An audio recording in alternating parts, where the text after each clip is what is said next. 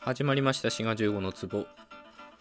皆さんいかがお過ごしでしょうか？滋賀15です。さて今日もお便りに沿ってトーク進めていきたいと思います、えー、こちらはるはるさんからいただきました。滋賀さんこんばんは。今日も楽しい配信ありがとうございました。また過去のアクセント回も拝聴いたしました。確かに志賀さんのお名前も2つのアクセントがあり非常に納得しました。まあ、これは滋賀か滋賀ですね。っていうこの2つがあるってことですね。えー、今回は世界で一番難しい、習得が難しい言語は日本語かというムイムイさんからのご質問でしたね。えー、私も地理的に近かったり母語と似ていれば学習が容易だと考えています。しかし、ここで新しい疑問が生まれました。母語が日本語の人が最も習得が難しい言語はどの言語になるでしょうか？おそらく難しさを判断する基準は習得するのにかかる学習時間になるかと思います。志賀さんはどのように思われるでしょうか？ぜひご意見伺いたく思います。えー、だいぶ寒くなってきました。風邪をひかないようにご自愛ください。ではまた。ということで。はい、はるはるさんどうもありがとうございます。ね寒くなってきたからね、本当に。で、えー、っと、世界で一番難しいというか、えー、違う違う、えー、日本語母語話者にとって、えー、習得が難しい言語は、えー、何かということですね。まあこれあげればいくらでもあるんでしょうけど、まあやはり、なんというかな、現実的に考えて、まあ我々、日本人というか日本語母語話者が、まあ、習得しうる言語ということでちょっとメジャーな言語からちょっと考えてみようかなと思いますね。まあ、いくらでも少数言語とかまだ文法書も辞書もないような言語っていうのは世界に山ほどありますけど、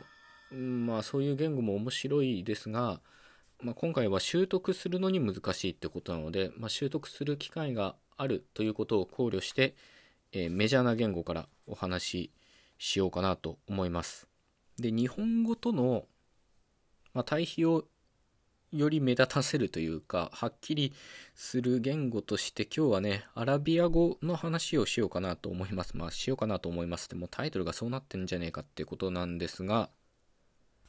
まあ、アラビア語っていうのは当然日本語と全く違うし、人種的、文化的にも全く異なるものです。宗教的にもそうですね。まあ、そういうバックグラウンド的にも、えー、理解できないしがたいものもたくさんあるし、えー、言語もまたそうであるということですね。まあ、アラビア語のことを皆さんどのくらい知ってらっしゃるかはわかんないんですけど、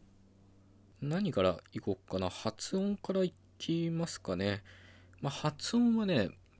母音に関してはまあそんななんですよ。アラビア語は基本的にあいうの3つの母音しかなくて、まあ、長短の区別はあるんですけど、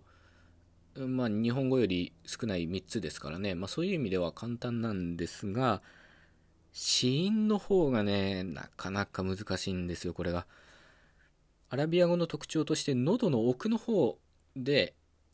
まあ、発生する子音が多いんですよね。例えば、日本語母語話者には、両方カーって聞こえるようなものも、カーとカっていう2つの区別があって、まあ、専門的には軟口外音と口外水音っていうものなんですけど、あとはね、喉の奥の方で摩擦を起こすような音も大量にあってね、これが発音するのも聞き取るのも難しいといった感じなんですよね。まあ当然これは、まあ日本語にはそういったものがないからってことですけど、まあ、日本語母語話者には、はっていう音に聞こえるようなものに数種類あるといった感じですかね。で、まず発音が、まあ、難しいってことですね。そういった喉の奥の方を使うといったことで。あとは表記の面で言っても、まあ、馴染みのない文字ですからね、アラビア文字って。あ、その前にね、アラビア語って文語と口語っていうのがかなり、まあ、乖離のある言語と言ってよくてですね。アラビア語も当然いろいろ方言があるわけですけど、まあ、文語というかフスハーって言われるものなんですが、まあ、これがある意味共通語標準語的な役割を担っています。で、えー、今回お話しする、まあ、アラビア語はこのフスハの、まあ、お話ってことになってるんですがでアラビア文字で書かれるものも基本的に文語フスハですでこれもまあご存知の方も多いと思いますがアラビア文字っていうのは右から左に書いていくんですよねあとねその英語の筆記体みたいに続けて書いていってでそれぞれの文字は単語の頭なのか途中なのか最後なのかでいろいろ形が変わったりするんですよね。まあ文字なんかすぐ覚えられますけど最初はちょっと面食らうところかもしれません。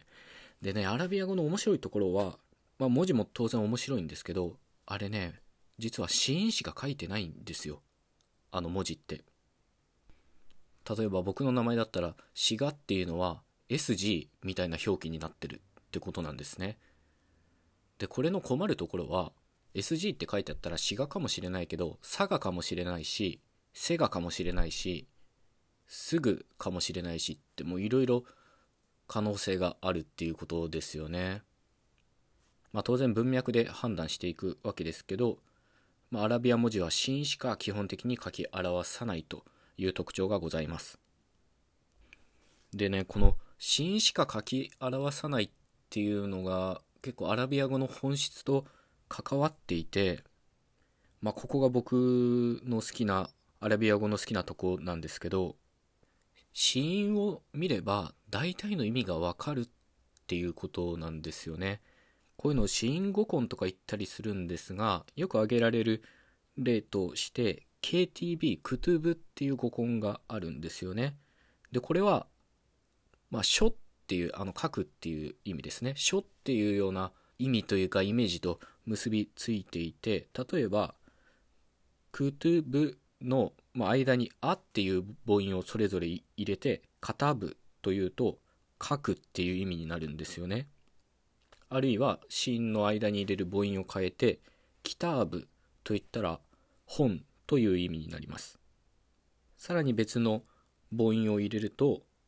カーテブで作家っていう意味になるんですね。これ面白いですよね。普通我々がイメージをするというかやっているこの別の語を作り上げるっていう作業は頭に何かつけるか後ろに何かつけるかですよね。まあ簡単な例だと弁当に「お」をつけてお弁当になったり動詞だったらもっといろんなことができますよね。書く書きます。書かれた。書かせる。書きました。書かせられなかったとかね、まあ、いくらでもこうやって新しい語というか、まあ、こういうのは派生っていうんですけど、こういうふうに語を派生させる作業をするわけですけど、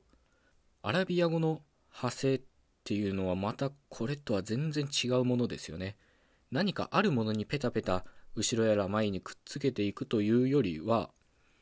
さっきの書っていう意味を表すクトゥブの例で言うと、その子音が固定されていて、まあ、その間に母音を入れたり、まあもちろん窃盗時って言ってお弁当の「お」みたいに何かくっつくこともありますけど一見変わったやり方でいろんな語を派生してるんですね。いいのかな？これって言語学的に派生っていう言い方をするのかな？まあとりあえず日本語あるいは我々の馴染みのある言語とは全く違う形で単語というものが作られているということですね。あで、えっと、今日のトークテーマは、まあ、日本語母語話者にとって学習の難しい言語はって話でしたけど、ちょっとアラビア語の魅力みたいなことになっちゃいましたが、まあ、確かにこういうのもネックになっているとは思います。で、あとはね、語順が違うとかあるんですよね。基本的に動詞から始まるので、まあ、日本語と鏡写しになったような語順になることが多いですね。まあでもこれって一周回って学びやすいかもしれませんね。日本語で思い浮かんだことを逆から言っていけばアラビア語の語順になるってことですからね。まあ一周回ってみたいなとこはありますけど、まあちょっと難しいとこかなと思います。あとはね、動詞の変化とかがかなり不規則で覚えることが大量にあるっていうのもアラビア語の難しいとこだと思います。というわけで、え今日は多くの方にとってあんまり馴染みがないんじゃないかというアラビア語のお話でした。まあ、ちょっとググってみるだけでも勉強になると思うので、えー、皆さんぜひ調べてみてください。というわけで今回はここまで。また次回お会いしましょう。ごきげんよう。